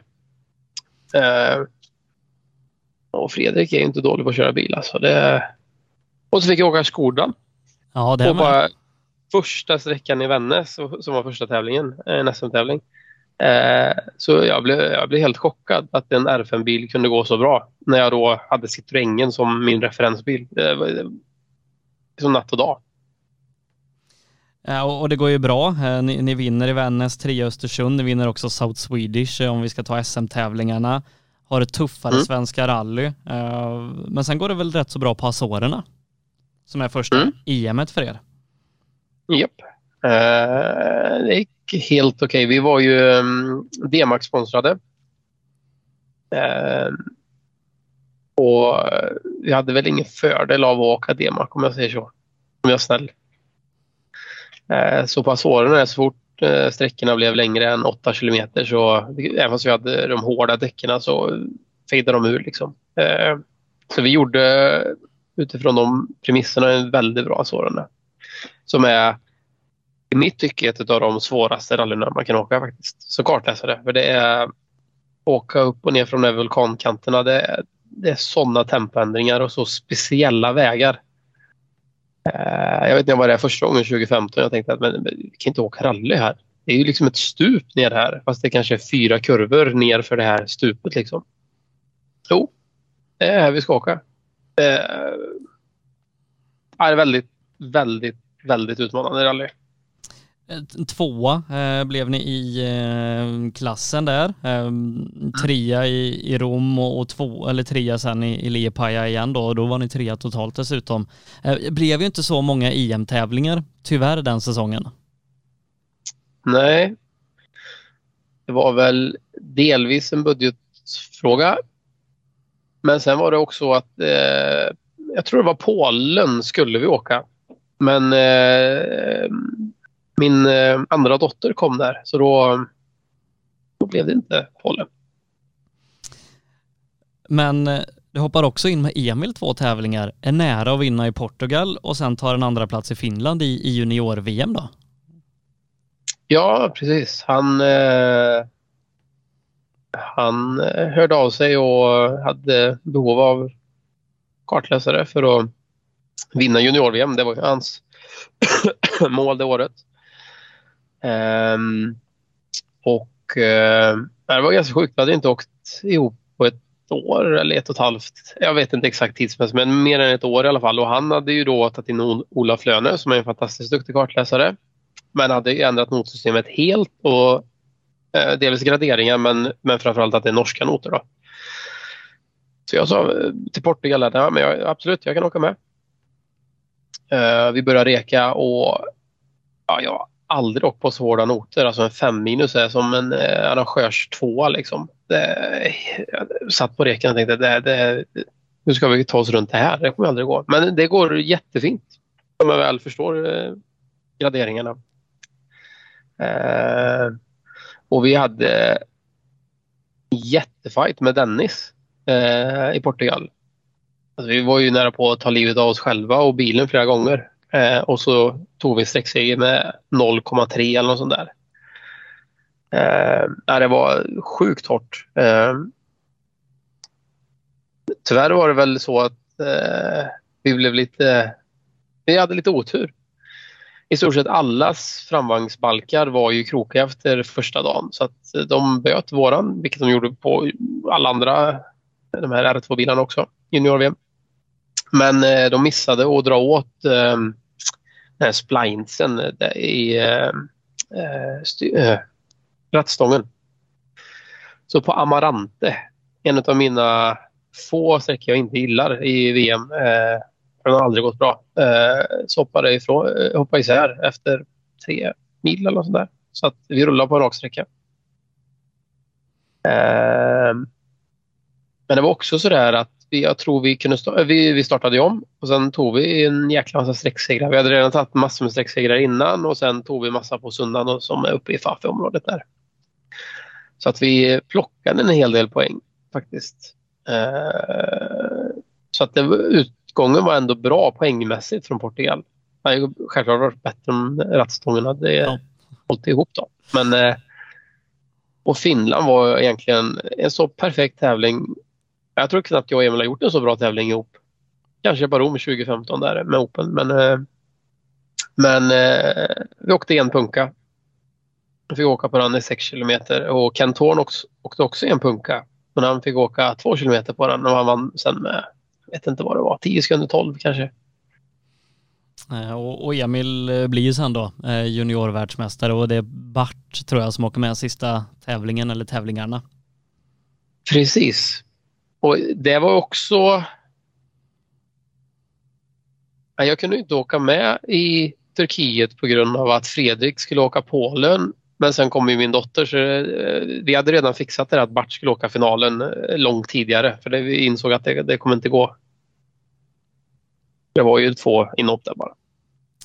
Eh, 2019 blir det mycket tävlande med Adam Westlund och ni, ja, ni åker ju många fina tävlingar. Liepaja, Polen, eh, Estonia i, i passion där och, och, så kommer ni på våren där någon gång också till, eh, till Sydsvenska rallyt och, och ska visa er på hemmaplan för första gången och det var nog många redan på, på Millebygden som, som tappade hakan lite över hur fort det gick. Ja, det gjorde vi faktiskt lite på oss själva också. Uh, det, det, det, blev ju liksom, och det, det är det här som är så skönt när, när man börja få lite erfarenhet. Det blev liksom som en momentum-effekt av det där. Vi åkte, vi åkte väldigt mycket tävlingar. Och helgen innan Sydsvenska så åkte vi Rally Lepaja i lettiska mästerskapet. Så att, eh, då är det två deltävlingar men du åker ju alla sträckor som EM. Eh, eller IRC heter det ju själv. Och i slutet på, på Lepaja så var vi bara någon sekund efter Kent Horn som var egentligen överlägsen. Eh, så att vi hade ett jäkla grundtempo liksom när vi gick in i Sydsvenska där. Och mm, det kommer jag ihåg ganska mycket från den tävlingen. Alltså, vi hade inte ett moment på hela tävlingen. Vi mitt på vägen, bara bra noter, bra tempo, distinkta inbromsningar. Eh, klart vi hade någon sladd här och där. Men eh, jag trodde inte att vi skulle göra så bra direkt. Så jag blev lite paff när vi var snabbast här på Millebygden redan på SSC. Och sen går det ju, ja det ser ju bra ut, är det hela vägen till sista sträckan? Ja. 22 sekunder någonting tappar ni på snurrning. Ja. Japp. Och det var en sträcka vi hade åkt en gång och det var Adam är ung. Han måste lära sig. Eh, det är liksom learning by doing. Men eh, det var en kurva han tyckte eh, innan en hårnål vänster eller ja, en väldigt tvär vänster i alla fall. Som han tyckte att han fega för mycket i första åket. Eh, så vi hade justerat den noten eller vi har satt snabb eller någonting på den. Så när vi kom det andra åket då, då åker vi lite bort istället. Så att vi, vi snurrar och fastnar i diket. Så publiken får putta på oss där och där la vi bort segern. Så vi blev två efter eh, Viktor Hansen. Viktor Hansen, ja. Så han, han gick förbi där. Men sen så det på var, hösten, det ja, var surt. Men, på hösten så ska ju Fredrik åka igen.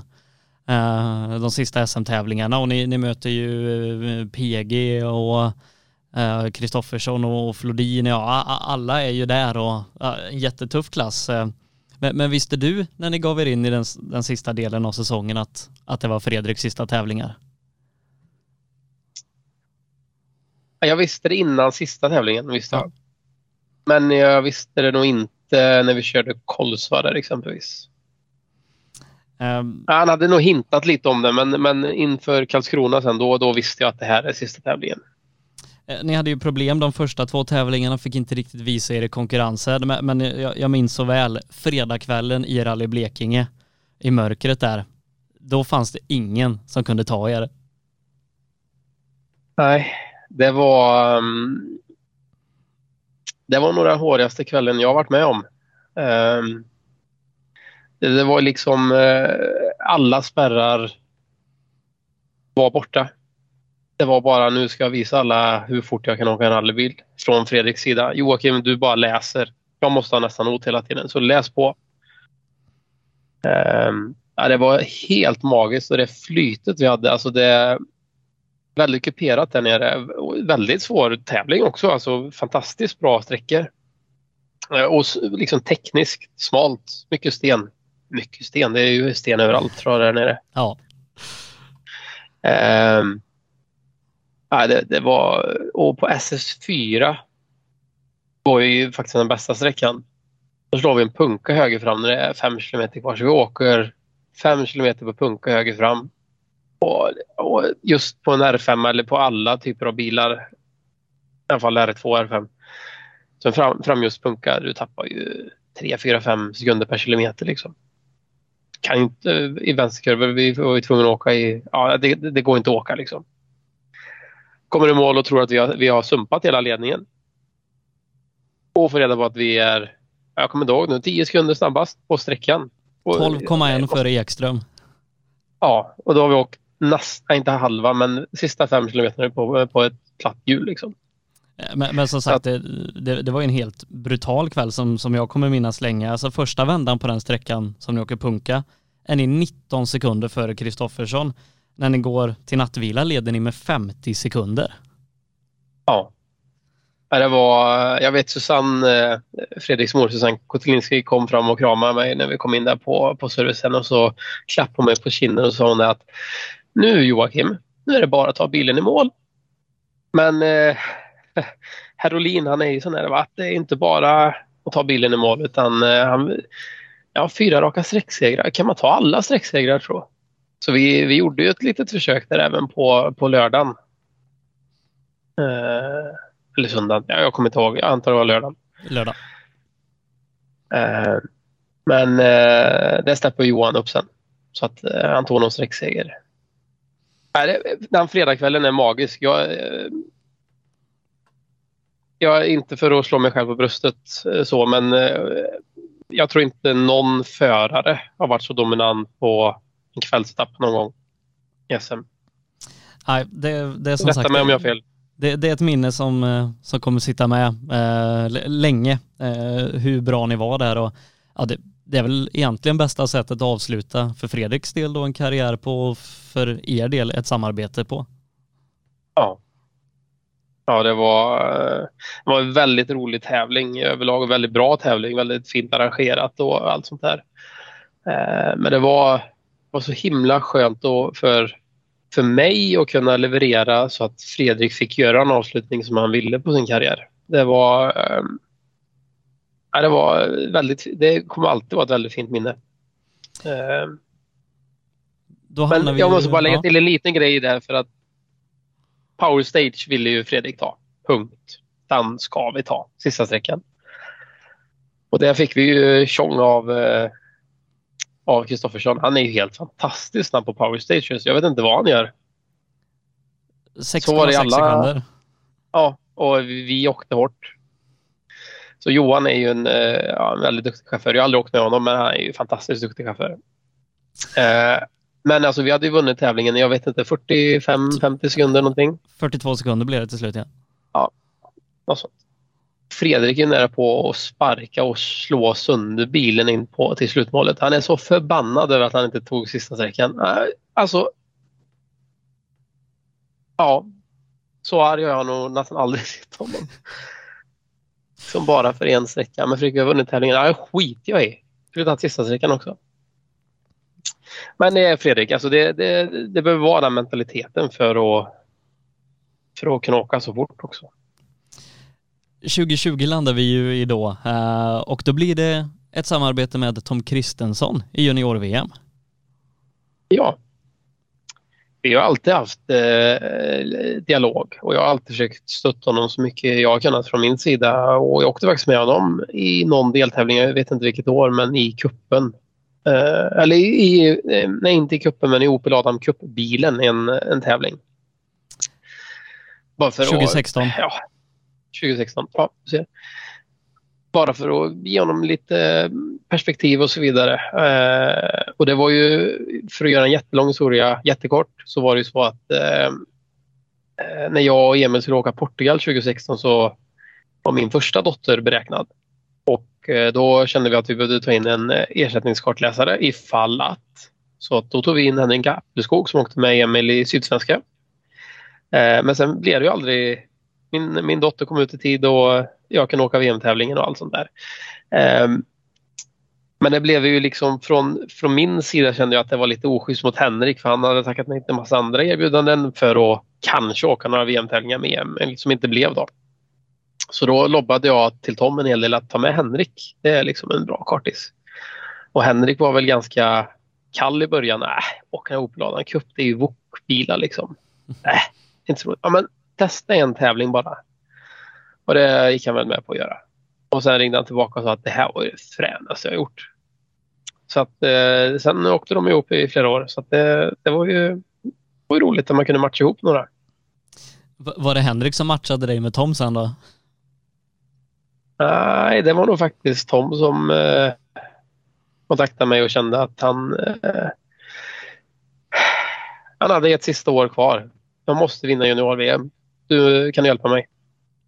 Och eh, här kan jag väl säga, när Fredrik eh, berättade att han skulle gå i pension, om vi nu kallar det pension, eh, så blev det ändå någonstans att jag började känna lite var, vart ligger mina värderingar i livet? Vad, vad lägger jag tid på? Eh, men från 2015 fram till 2020 så har jag varit borta liksom 100, 120, 130.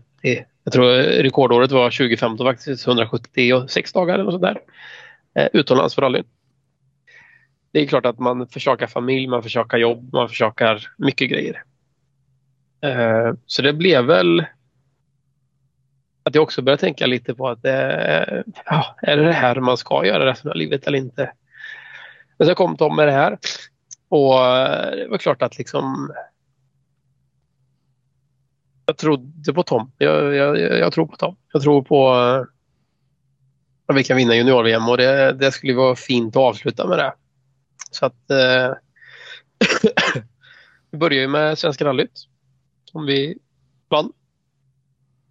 Eh, dock ett väldigt konstigt Svenska rallyt för det var ju så milt väder. Alla tävlingar 2020 var väldigt, väldigt konstiga.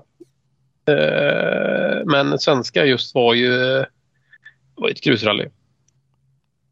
Så vi, jag vet att vi startade en sträcka Hoff Finnskog eh, andra dagen startade vi med, eller jag vet, för det var ju det jag som sätter däckstycket, 1,2 bar ifrån.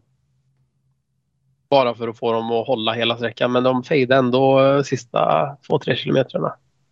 Men det är, inte det är ingenting jag rekommenderar att starta så lågt för det är minsta lilla sten i början på sträckan så är det punka direkt. Liksom. Men eh, det var väldigt skönt att börja med en seger ihop. Och vi, vi, hade inte kört någonting tillsammans egentligen. Det var 2016 där, men började direkt första sträckan, sträckseger. Det var en sån jäkla skön känsla att liksom, det funkar allting och så. Sen kom ju pandemin. Covid-19. Och sen blev det, då, blev det lite uppehåll kan man säga i den satsningen. Ja, Eh, det blev det. Och det var väl egentligen med, ihop med pandemin som jag till slut sen kände att nej, okej, okay, jag gör det här året. Sen, sen får jag ta ett break. Sen, sen om jag får ett erbjudande om två år, jag, alltså jag, jag stänger aldrig några dörrar i livet, men men eh, det var under den här perioden med pandemin under sommaren där som jag kände att nej, det finns faktiskt grejer som är viktigare i rallylivet. Men eh, först, alltså det, det, var ju, ja, jag vet inte hur många gånger det pratades om tävlingar och så blev det ingenting och fram och tillbaka. Men det blev ju Estland till slut vi körde. Och eh, vi var där i fyra, fem dygn eh, för tidigt liksom för det var ju återstarten av här covid-19-protokoll och det var ju minsta minst antydan så kunde man hamna i karantän. Vi ville verkligen säkerställa att vi kunde köra där. Eh, och klockrena förberedelser. Eh, reken gick jättebra. Shakedown. Allting kändes perfekt. Eh, jag körde någon, eh, ska man säga, nästan Mickey Mouse-sträcka men ja, typ på, på torsdagskvällen eller fredagskvällen var vi väl tvåa på. Men sen på riktiga första skogssträckan, alltså SS2, så var vi snabbast och tog ledningen och det var liksom vi var inte ens på 100 procent, vi var på 96 procent och var ändå snabbast. Det kändes så jäkla bra. Och på SS3 går motorn.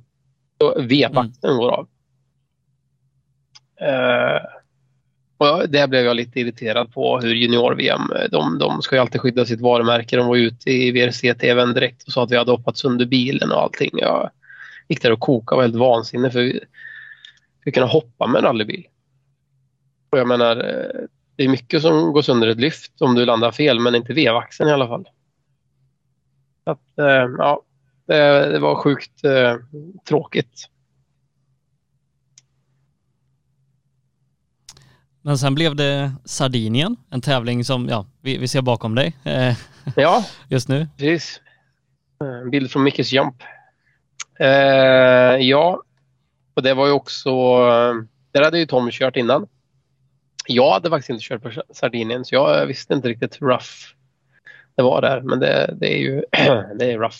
Eh, ja. Ehm, men också jättebra förberedelser och vi eh, man får ju en allokering av däck då. Eh, jag kommer inte ihåg exakt hur många det var nu men säg att man får 12 K4 och 6 K6. Det här är vad ni får ha. Och vi satsade allt på ett kort. Nej, vi satsade inte allt på ett kort men vi satsade ett högt kort i alla fall på SS1. Vi gick ut med K6 runt om. På eh, en av vad vi upplevde som svåraste sträckorna och liksom att här kan vi faktiskt ta lite tid. Och eh, det gjorde vi. Vi tog 20 sekunder på, på eh, finnen som jag glömde bort namnet på nu. Sami Pajari. Jätteduktig chaufför för den delen. Och 40 sekunder på um, Sesk.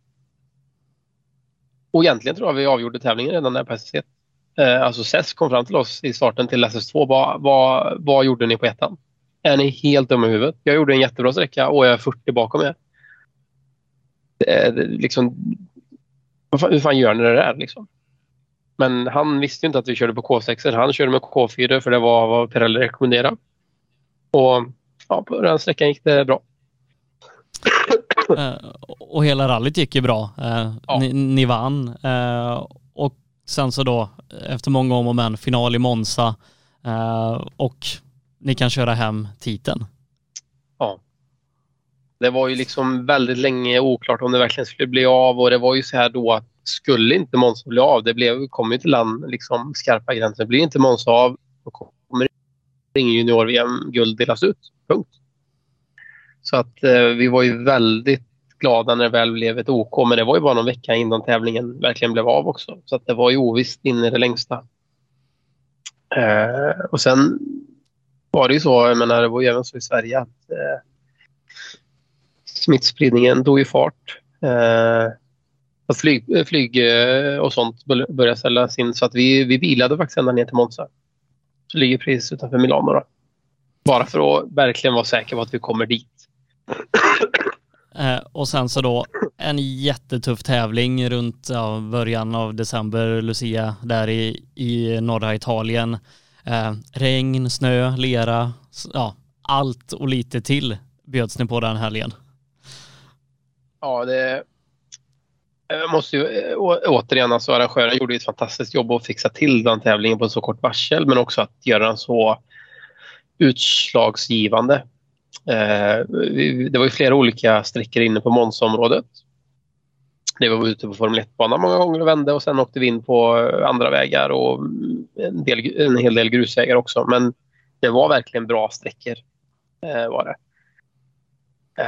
Och strategin från oss var ju bara att vi måste vara med och fightas men vi får inte göra några misstag. Vi, vi låter de andra göra misstag.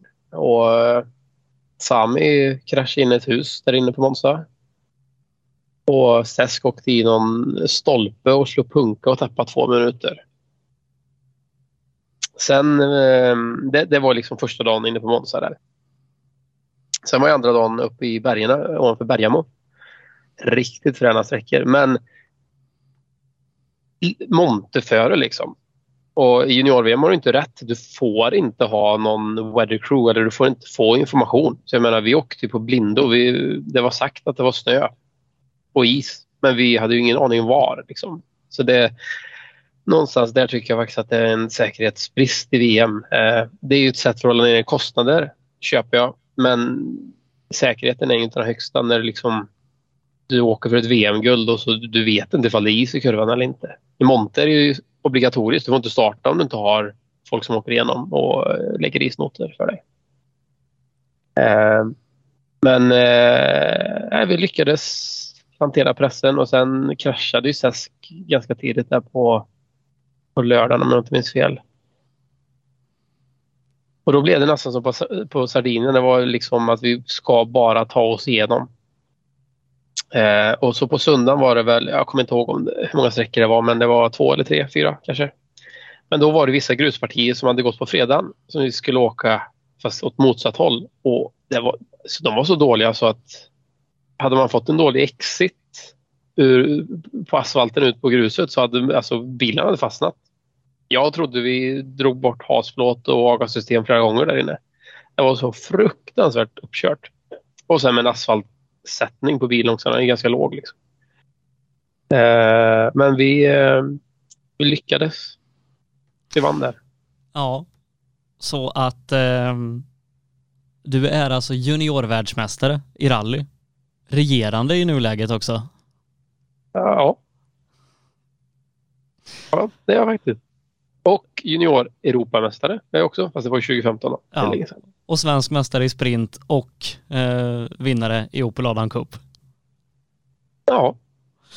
Eh, så att eh, jag, jag, har ju tre frågor som jag avslutningsvis brukar ställa till alla. Vi har ju pratat om din pension inledningsvis där så att eh, jag, jag, tror inte så mycket på den här pensionen utan jag tror vi jag kommer se det i, i rallybilar ganska mycket framöver. Eh, men vilken av alla prestationer är du stoltast över? Det är en väldigt bra fråga alltså. Vi, vi, vi drog ja. ju så att säga toppen på meritlistan där precis. Ja.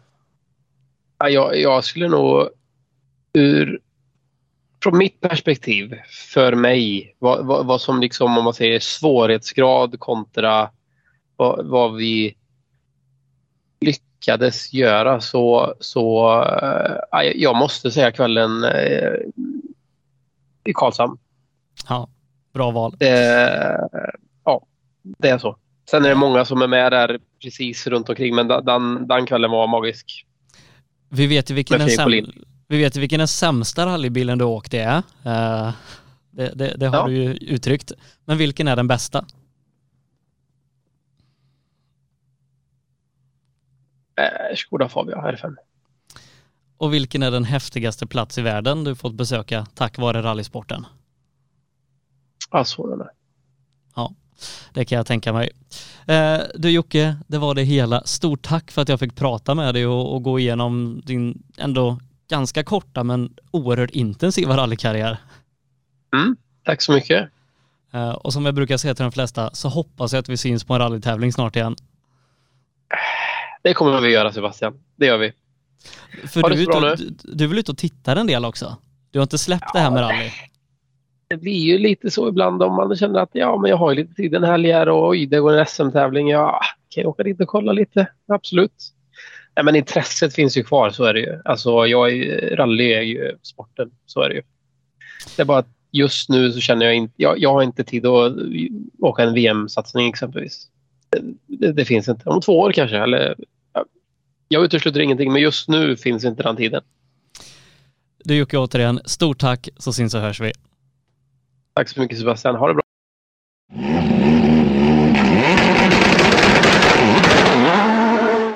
Vi säger återigen stort tack till Jocke Sjöberg för den här fantastiska intervjun och möjligheten att få prata igenom hans, som vi sa då, korta men intensiva karriär där han som sagt just nu då är juni, junior, regerande juniorvärldsmästare som kartläsare.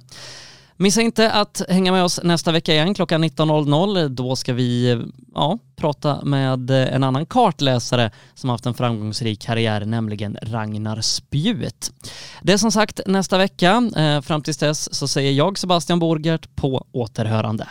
Rallystudion presenteras i samarbete med Hancock Tires, MP5 Sweden, Nybe AB, Drive VXO, Elinsta Nät, AM Elteknik, Max Moduler, Heda Skandinavien och Jirvelius Store.